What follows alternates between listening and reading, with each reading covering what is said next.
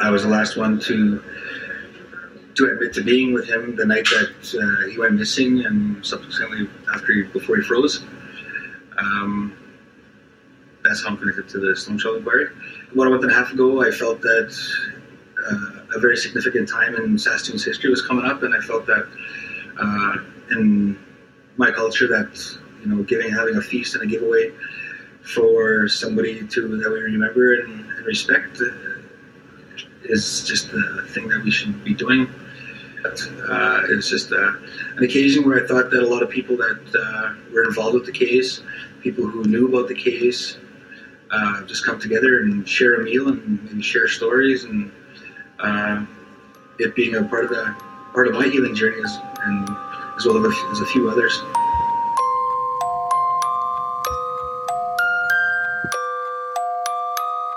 You know what will keep you warm in the great white north?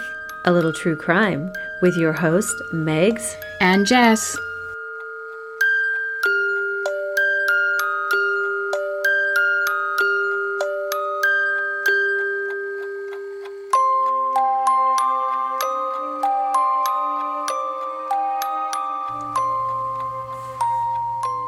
Hello. How are you, Miss Good. Lees? Oh, you know, ate a little too much over Easter, but besides that, fabulous. Oh, that happens. Yeah. I mean, Easter Bunny only comes once a year, so Loaded with mini eggs, of course.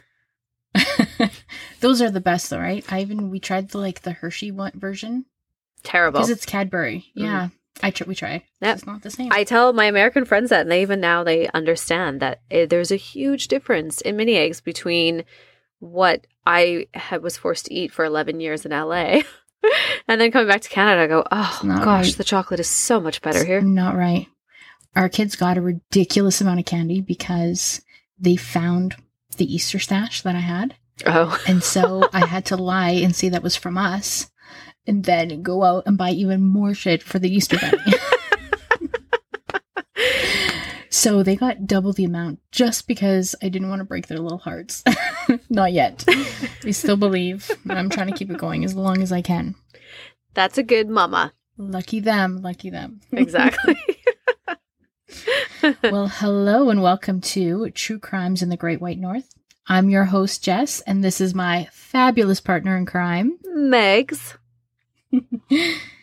So, this episode contains sensitive matters and is recommended for mature audiences. Listener discretion is advised.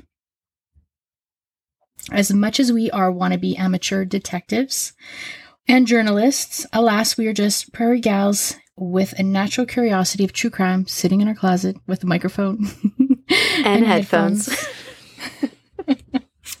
Megan, why did we start a true crime podcast? Why did we? because because we talked every day about other people's true crime podcasts, and I finally said, "Why don't we have our own?" exactly. I mean, we still do. We still listen to everybody else's true crime podcasts because there's so many awesome ones out there. Well, it's also like it's informative too, because even though we talk about certain cases, I'm still learning so many different ones, and not just Dateline. Oh, Dateline. totally, totally. I agree 100. percent And then I just kind of you get used to some too. Like I, you know, I just you really like the hosts, you like their mannerisms. So I find it. I mean, if I'm walking, I'm cleaning, I always have my headphones on, and I'm listening to some sort of podcast. No, it's good. It's kind of it, it's a nice change versus listening to music. Like every time I do a road trip, it's always Yeah. podcasts. And I've actually gotten my parents hooked on true crime because they always say, "Oh, what's that one?" And then the first one I introduced them was Serial, uh, with the Adnan case. Do you remember that one? It was the very first one. It's fantastic. No. It's oh. it's such an interesting, interesting case. But that was so they've yeah they've kind of gotten hooked on all of them now. Well, today's podcast is about the Saskatoon Starlight Tours, also known as the Saskatoon Freezing Deaths.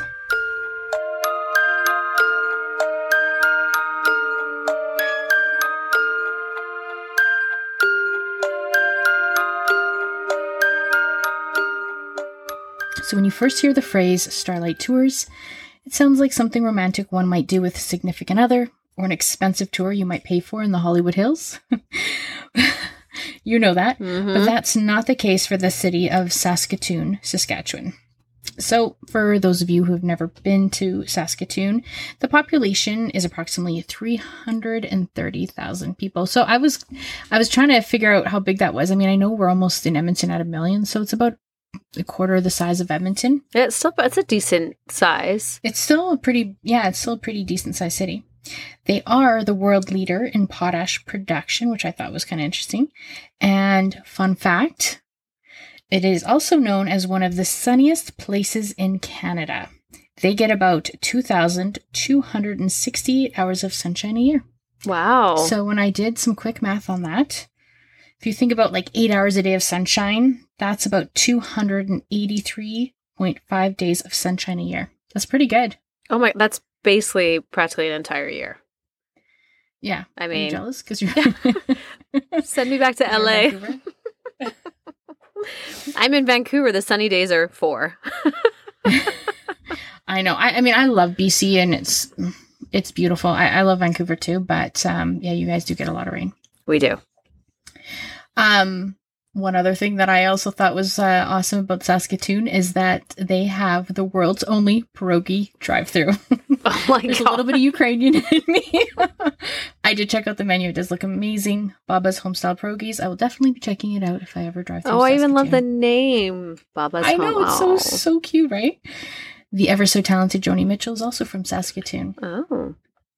She was uh she actually grew up in Alberta, but she her family moved there and she was she was raised in Saskatoon. And you know, no one has more heart than a Rough Riders fan. For those of you who don't know football, they are officially the Saskatoon Rough Riders, and they are crazy. Their fans are crazy. Their fans are crazy. Yes, they have heart.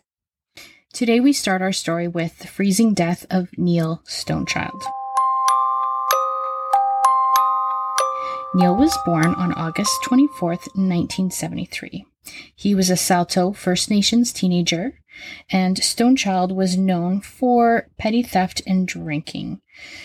However, he was also um, an accomplished wrestler, having won a a bantam weight provincial title in Saskatchewan. I actually had to double check what that was. So bantam is a weight class in a combat sport. Is it hockey has bantam as well?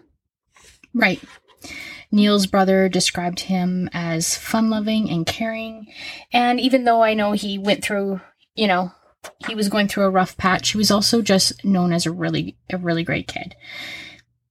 On November 25th, 1990, Neil Stonechild was found frozen to death in a snowy field in the city's north end of the city during the afternoon of November 29th, 1990. So his body was found five days after he went missing. Of course, the big question would have been how did he get there in the first place? The 17 year old had been last seen five days earlier in the west side neighborhood of Confederation Park. The night that the the last night he was seen alive, the frigid cold temperatures were below minus 28. Ouch. Neil's friend Jason Roy said he was with Neil on the night of November 20, 20 of Neil's friend Jason Roy was with him on the night of November 25th. Jason said the last time he saw Neil alive, he had been thrown into the back of a police car. Neil had been handcuffed and he had a large cut on his face, and it was gushing blood. Jason said the last thing Neil said to him was, Jay, help me. They're going to kill me. When Neil's body was found, he was wearing a very light blue baseball jacket and he was wearing one shoe. Um, the other shoe was never found. It makes no sense that Neil would have walked all that way in minus 28 with only one shoe on. It took the RCMP less than a week to investigate his death. There's actually some reports that said they actually only investigated it for three days. I read another one that said they only actually investigated for six days. Either way, it was ruled accidental. Neil's autopsy report concluded that he died from hypothermia. Sergeant uh, Keith Jarvis concluded that Neil must have been trying to go to the Sutherland group home or simply wandered around after having too much to drink and eventually passed out and died from the elements. The lack of compassion for Neil's death was very apparent from the very beginning. So the case basically was closed after that until 10 years later, another Indigenous man by the name of Darryl Night came forward and told his harrowing story. As soon as I got outside, I seen two cops. And they must have thought I was the I was the one causing the problems or something.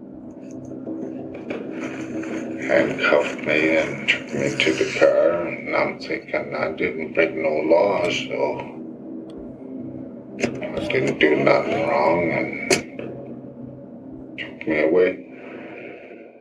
Darryl Night is a member of the Cree Nation, and on January 28th, 2000, Darryl Night left a party that was at his uncle's and it started to get a little rowdy and he decided he needed to head home. Just as he was leaving, two police officers grabbed him, cuffed him, and they threw him into the back of a police car. Darryl had been drinking, and at first he assumed he was going to spend the night in the drunk tank. Darryl said once the police cruiser started to drive out of town, he started to get very scared. Darryl said, I thought I was going to die. Darryl said all those rumors about Starlight tours were now coming mm-hmm. true. The two police officers drove Darryl about five kilometers out of town, and he was not dressed for the winter elements. It was minus 22 that night, and he was wearing jeans and a t shirt and a very light jean jacket. The police officers pulled him out of the car, slammed his face into the car, and called him derogatory names. Night told the two police officers, Hey, you can't leave me out of here. I'm going to freeze to death. And their response was, That's your effing problem. So the fact that two police officers would have no concern or disregard for Darryl's life like that, to me, is just criminal and inhumane. Darryl said he knew he had to start walking if he was going to survive. So we've talked about this mm-hmm. before when it comes to hypothermia. I mean, we're both born and raised in Alberta, and we know exactly what those temperatures um, feel like and how quickly and dangerous hypothermia can be. And it's not even when you say, and people don't realize too when they say like, oh, minus 22. Yes, it's minus 22. But then you add in the wind chill and it could be like oh. minus 36. Like it makes a huge difference. Like it's freezing. Absolutely. It is, it is, it is, it's, it's um, your eyelashes freeze. your eyelashes freeze. You can throw water up in the air and yeah. it freezes midair. So Darryl said he was he knew he was in danger when he got a sensation of being very hot which is a side effect when hypothermia is starting to set in. It's the body playing tricks on you. Usually at this point, someone becomes very confused, disoriented. They start to take off their clothes. They'll often try and lay down and sleep. So Darryl managed to make it all the way to the Queen Elizabeth Power Station. Um, a security guard heard him banging on the door and he was begging for help. Thankfully, Darryl survived that ordeal. However, the very next day, which would have been January 29, 2000. Another Indigenous man by the name of Rodney Naistus was found frozen to death again near the Queen Elizabeth Power Station, and he was only 25 years old. They kind of pick him up and drop him off at the same well time or same place. It seems like, he, right? Which is why they obviously know that the terminology for starlight tours. Crazy. Exactly. A few days after that, on February 3rd, 2000, another Indigenous man by the name of Lawrence Wegner was found frozen to death in a nearby field close to the Queen Elizabeth Power Station. So Lawrence was a student at the Federation College and he was only 30 years old. Um, they I've watched some interviews with Lawrence's parents and right away, you know, Lawrence's father said from the beginning there was no way his son would have walked himself out of town, especially in those frigid temperatures. He was not even wearing shoes. Wow. He wasn't wearing winter clothing. And when Lawrence's body was found, he, he just had white socks on. And the socks showed no sign of wear on them. So, I like mean. They took his shoes, obviously. Yeah. Yeah. Brutal. I feel most definitely 100%. So right away, Darryl did not report um, his incident that had happened. It ended up taking a few days for Night to come forward with the terrifying story. And he said he was honestly scared. He was scared of repercussions. I mean, if the own police did this to you, I mean, are you going to go back to them and report it? But he said once he heard about the two other freezing deaths a few days after his ordeal, he knew he had to come forward. once Darryl told his story and the two other freezing deaths of Rodney Naistus and Lawrence Wegner hit the news media, hundreds of calls started to come in from other Indigenous people who had suffered similar um, police brutality.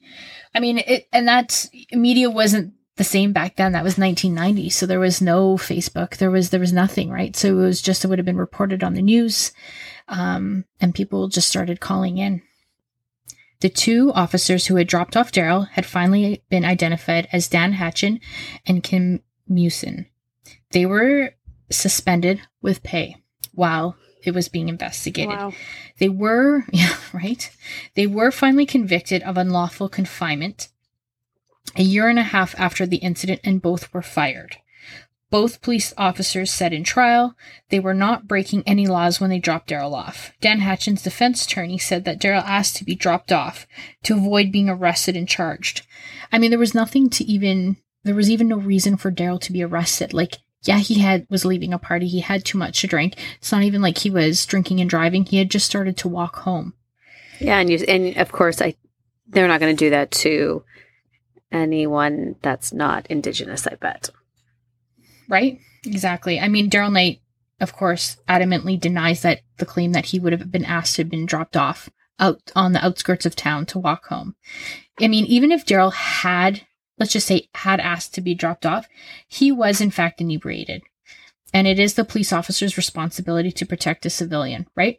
I mean, they they knew dropping him off like that could ultimately cause his death. I mean, they knew what the elements were. They knew he was not dressed properly for the weather. If they were really truly trying to serve and protect, they would have taken him home safely. This is such a poor excuse of it. I mean, for me, this is such a, a poor excuse of a defense, and it's just it's so arrogant too. Yeah, the level of arrogance Right. is I don't know. It baffles me. So during this time, a call came in to the Saskatoon Star Phoenix, and the caller told the reporter to look into the freezing death of 17 year old Neil Stonechild that happened 10 years prior. The caller mentioned that there was an old article written by Harry Craig about a mother who claimed her son's death was never investigated properly. I mean, and of course, at this point, the community is outraged. Um, there's lots of protests going on when Lawrence Wegner, um, when he, had passed away, his there had been probably hundreds of people who had walked with his parents. Um, they had walked through um, those temperatures in one night. Um, I mean, people were really upset. So finally, the RCMP did finally launch an investigation into the death of Neil Stonechild.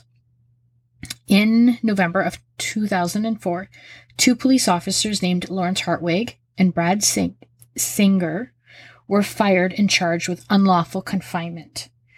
They served only eight months in jail. It was discovered that both police officers had taken Neil Stonechild into custody before his death. I mean, to me, it's like, why is this not a murder charge? Yeah, I mean it is murder. It is murder. I mean, how are they it, unlawful confinement? It's. I mean, that's not justice. I, I, I really feel for his family. Even with Darryl Night's case, the two police officers should have been charged with attempted murder. In my case, too. It, it, you know, as far as when you when you look at all the facts, still there has been no charges for the death of Rodney Naistus or Lawrence Wegner's cases. They were both found to just have died from hypothermia and and from the elements. Did they find the officers that also had drove like was it I wonder if it was the same one that drove Darryl. Yeah, there was a there was an investigation that was launched, and the only thing that really came out of it was that going forward, police officers had to record who they had in the back of their police cruisers. Well, now they have They- cameras, so I think like Well, now, now they have get Away, cameras. yeah, I can't get away with anything. Right. anything. but I don't know, do if they have the capability of turning those cameras off? I wonder because they wear I know in LA and in the states they wear them on their chest now, so they can. It's like they're it's like a body cam. It is a body cam, so they can see. But I don't know. I don't actually know how that works. Well, I'm gonna have to do some digging and find out. I think maybe the yeah. For some reason, I don't think they can actually. It would make sense if they couldn't because it would be too easy to shut it off, and then you have no record. Right? So Darryl Night was so troubled by what happened, he eventually actually moved out. Um, he moved away from Saskatoon, and he said he has never to this day received apology for what happened. Wow. Yeah. Starlight tours have actually dated back to 1976. That's how many people have actually called in and reported. Um, Indigenous people have reported police brutality since 1976. And just in Saskatoon. Yeah, I mean, there of course there's been cases all Everywhere. over all over Canada, but these Starlight tours have mainly taken place in in Saskatoon. There has been other freezing deaths that have also not been investigated, like 53-year-old Lloyd Dustyhorn, who was an, also an Indigenous man. He was found frozen to death in Saskatoon on January 19th, 2000 After being taken into police custody the day before for public intoxication. 33 year old Darcy Dean Ironchild was also an Indigenous man and was found dead a day after he was taken into police custody. So there's been so many more stories that have not been even reported or investigated. I mean, I love Canada. I'm proud to be Canadian, but it, it makes me very sad to know that systemic racism is it still exists and that it's been going on for this long. Yeah, it's definitely because you kind of wonder too if any. Well, it seems like it's just men they're p- picking up and doing this because you'd be curious to know if there's any Indigenous women that have. Yeah, there Oh, was there has There has been. Interesting. there has been reports. I did not see any of the freezing deaths that I found were just on men, but um, there has been lots of other cases of people who just reported police brutality. You know, they're being picked up for for really nothing. Like even Darryl Night wasn't charged with anything that night that he was picked up. Yeah, they just drove him out. That's crazy. I mean, thank God the security Right? guard opened the door because I'm sure he was freaked out too to see some strange man like in the middle of the night. Well, when I read I read another article and he said he at first he was actually when Darryl was saying to him like the police just dropped me off here I'm going to freeze to death like can you please call me a cab. Uh, The security guard and the cab driver actually ended up testifying in oh, in his case. Yeah, oh, that's good. because it did go to trial, but I mean, to me it was they got a slap on the they got a slap on the wrist. Uh, so you would find this interesting too. In 2016, an 18 year old university student was researching police brutality when he realized the section about Starlight Tours on the Saskatoon Police Services Wikipedia page had been deleted. Mm, So, yes, so of course, since IP addresses are recorded whenever someone makes a change in Wikipedia, it was found that the deleted information had come from a computer at the Saskatoon police station. little scammers. Of course it did. They could not deny it. They did acknowledge that this happened. However, they say that there was no way to know who actually deleted the information. At the time, over 200 people had been using the same server. Such an excuse. And I'm not in IT. I know, right? So I mean, I mean, if you're in an officer, I mean, this is also. Well, that's in 2016. That's not even that long ago. five no, years. so quite often, you know, you have to use passcodes to access the internet, and Exactly. I don't know.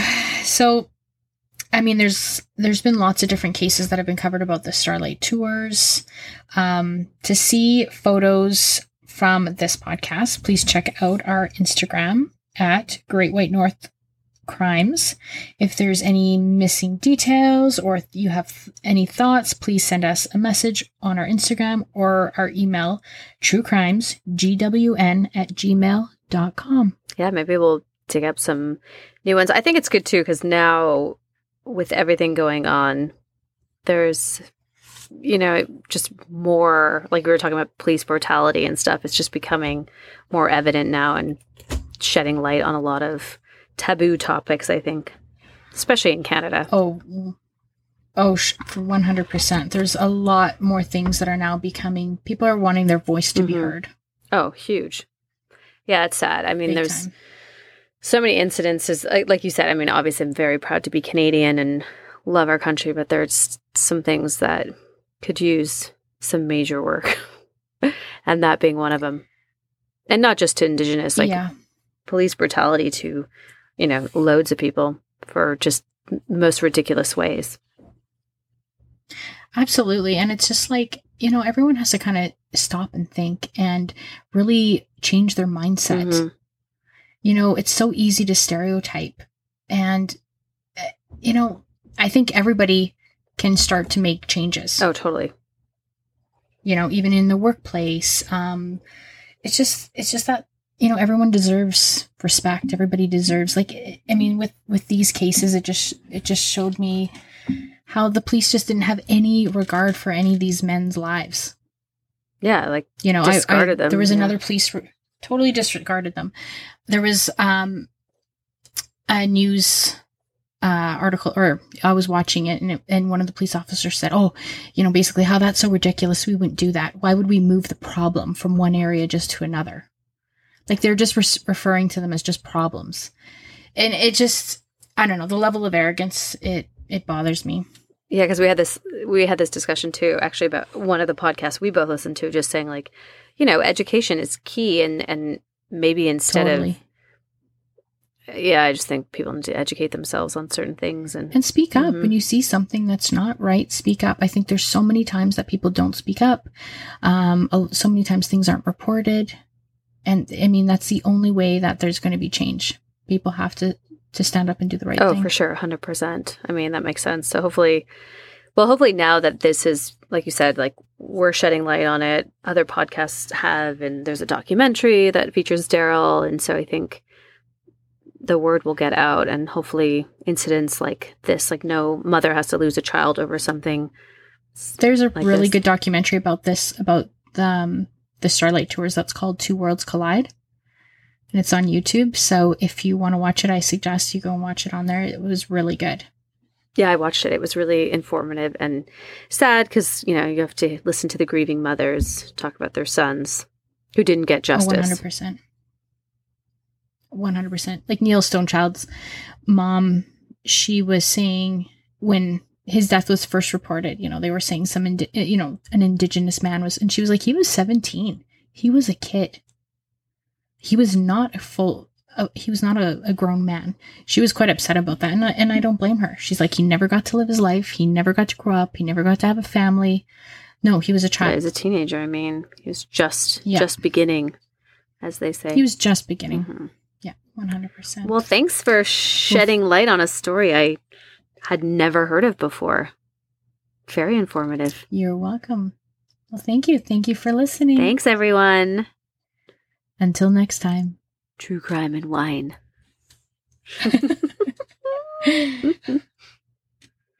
and it's a healing thing for us because we everybody is remembering him with us at the memorial round dance the reason why we make the round dance and is to heal ourselves and uh, then get together